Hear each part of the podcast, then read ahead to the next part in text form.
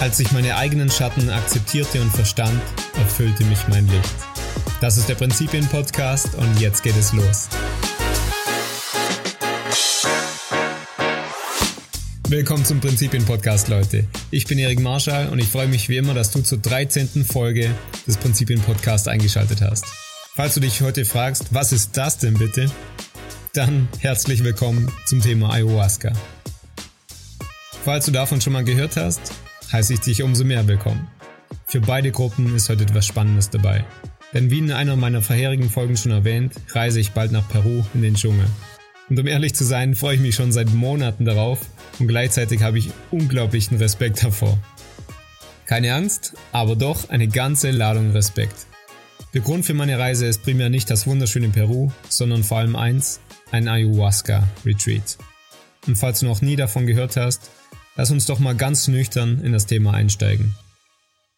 Du weißt, ich bin eigentlich Ingenieur und lasse mich dir an dieser Stelle direkt sagen, dass ich nichts von Drogen halte.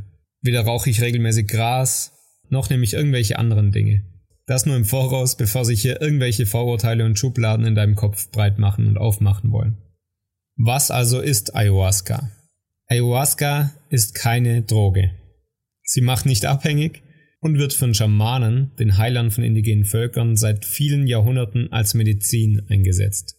Ayahuasca bedeutet übersetzt Pflanze der Geister. Sie ist eine traditionelle von Amazonasvölkern benutzte Medizin in Form eines Getränks. Das Getränk setzt sich in seiner traditionellen Form vor allem aus zwei Pflanzen zusammen. Erstens einer Lianenart, ich weiß nicht, ob ich sie richtig ausspreche, aber laut Wikipedia liest sie sich wie Banisteriopsis japi und zweitens einer weiteren Pflanze, welche den Wirkstoff DMT, Dimethyltryptamin enthält. Und hier liegt vor allem die Krux. Diese zweite Pflanze stellt oft der Kaffeestrauch Psychotria viridis dar, während Dimethyltryptamin, also DMT, vor allem für Halluzinationen verantwortlich ist, ist die erste Pflanze, die Liane, notwendig, um den raschen Abbau von DMT im Körper zu verlangsamen. Dimethyltryptamin gibt es auch in extrahierter Form auf dem Markt zu kaufen. Ich persönlich halte nichts davon. Aber ich muss auch sagen, dass ich keine Erfahrung damit habe, auch keine Erfahrung mit Ayahuasca habe und generell nur sehr, sehr wenig Berührungspunkte mit ähnlichen Substanzen hatte. Nun, woher stammt denn Ayahuasca? Traditionell aus Südamerika. Verschiedene Amazonasvölker nutzen sie seit Jahrhunderten in Zeremonien als Medizin. Und welche Erfahrungen werde ich mit Ayahuasca erleben? Das hängt vor allem von dir das hängt vor allem von dir und von der Dosierung ab. Auch wenn gesagt wird, man soll wenig recherchieren und vor allem mit keinen Erwartungen ankommen, habe ich etwas recherchiert. Und die meisten Leute sagen einem, die Pflanze oder das Getränk gibt dir das, was du benötigst und nicht das, was du möchtest. Und zwar ist es sogar so, dass der Konsum von Ayahuasca teilweise sehr, sehr schlimm ist, dass es keine schöne Erfahrung ist. Das ist auch der Grund, warum es nicht als Droge konsumiert wird.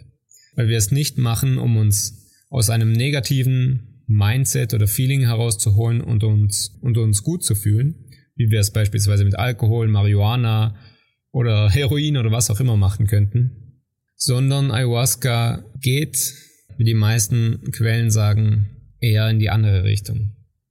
Statt alles in ein Licht zu füllen, wirfst du einen Blick nach innen auf deine Schatten Daher auch das Einleitungszitat, welches vielleicht etwas düster klang. Sorry dafür. Aber ich wiederhole es hier nochmal kurz. Als ich meine eigenen Schatten akzeptierte und verstand, erfüllte mich mein Licht. Und das ist auch der Grund, warum ich Ayahuasca konsumieren möchte und zu den Heilern ins Amazonasgebiet gehen möchte. Denn ich bin jemand, ich gehe, ich gehe immer recht vorwärts, habe ein positives Mindset und versuche nicht lange an negativen Dingen anzuhaften, sondern immer weiterzumachen. Und irgendwo hat diese Art sicher ihre Vorteile. Allerdings habe ich realisiert, dass diese Badewannentechnik, wie Warren Buffett sie gerne nennt, nicht sonderlich gut ist. In meinem Umfeld, in meiner Familie wird recht wenig über Emotionen gesprochen. Wir unterhalten uns oft über geschäftliche Dinge, über alltägliche Dinge, manchmal könnte man auch sagen über oberflächlichere Dinge. Aber tiefe Dinge, die wirklich bewegend sind und die emotional sind, werden oft verschwiegen. Und dazu trage natürlich auch ich meinen Teil bei. Ich übe mich darin, meine Emotionen mehr zuzulassen, sie zu zeigen, darüber zu sprechen und ihnen die Beachtung zu schenken, die sie verdienen. Aber vor allem in der Vergangenheit habe ich oft dazu tendiert, sie einfach zu unterdrücken und weiterzumachen. Zum Beispiel hat meine Mutter einen jahrelangen Kampf gegen Krebs geführt. Und statt die notwendigen Gespräche zu führen, hatten wir immer alle ein positives Mindset und haben nach vorne geschaut. Und natürlich ist das auch richtig so. Ich will nicht sagen, dass man immer, dass man sich immer in Trauer und Bedenken hüllen soll. Aber es ist doch notwendig, diese Dinge zu sehen, wie sie sind und ihnen den notwendigen Raum zu geben. Und den Krebs meiner Mutter, den hatte ich lange, lange unterdrückt. Ich habe ihn mit viel Arbeit unterdrückt. Ich habe in der Zeit noch studiert und ich habe studiert wie ein Kranker, kann man sagen. Ich habe Tag ein, Tag aus studiert. Ich habe mein Bestes gegeben. Ich habe nebenher gehustelt. Ich habe versucht, ein Startup aufzuziehen und habe mich immer weiter beschäftigt. Ich war produktiv. Aber ich weiß auch, dass ich all die Emotionen, die ich da einfach eingesperrt habe und ihnen nie den Raum gegeben habe, viele Potenziale in mir eingesperrt haben und festhalten. Und das ist ein Grund dafür, warum ich nächste Woche nach Peru reise und Ayahuasca konsumiere. Aktuell befinde ich mich in der Vorbereitungsphase. Ich bin hier noch in Argentinien, in Buenos Aires, lerne Spanisch und hatte hier allgemein eine sehr, sehr gute Zeit in dieser tollen Stadt, die ich dir absolut nur empfehlen kann. Allerdings ist Ayahuasca nicht nur eine mentale und emotionale Sache, sondern auch eine körperliche Reinigung. Genau genommen muss man sogar während der Zeremonie, während dem Konsum spucken, man muss sich übergeben. Das Ganze ist ein Reinigungseffekt, wie die Schamanen sagen. Deshalb ist man im Voraus angewiesen, keinen Alkohol mehr zu trinken, keine Drogen zu konsumieren, kein Fleisch mehr zu konsumieren. Und ich darf ab morgen keine chemischen Produkte mehr wie Shampoo und Deo benutzen, sondern nur noch organische Bioprodukte. Ich soll kein Eis mehr in meinen Getränken haben, keine zu scharfen Sachen essen, keinen sexuellen Kontakt jeglicher Art haben, keine Masturbation und nichts in der Art. Und somit befinde ich mich in der Vorbereitungsphase des Retreats.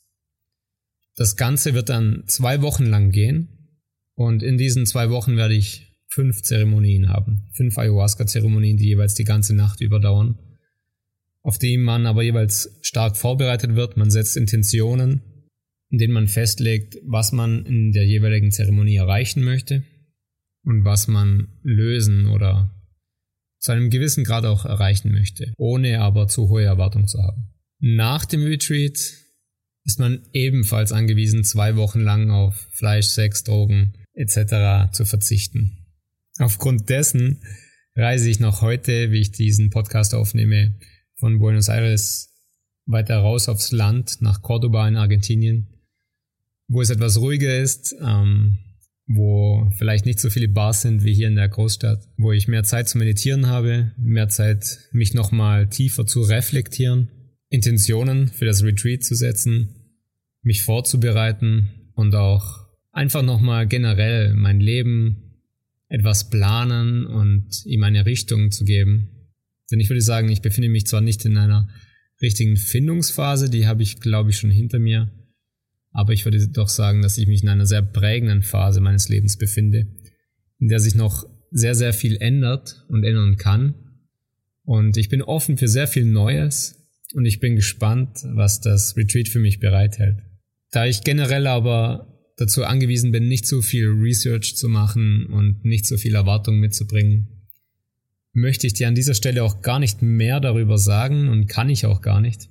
Ich werde dir aber auf jeden Fall nach dem Retreat, vermutlich aber erst in ein paar Wochen, vielleicht auch Monaten, ich weiß es ehrlich gesagt nicht, ein Feedback dazu geben. Was ich dir noch sagen kann ist, ich habe eine Person in Bali getroffen und mit, mit der Person über Ayahuasca gesprochen. Sie hatte bereits zwei Retreats.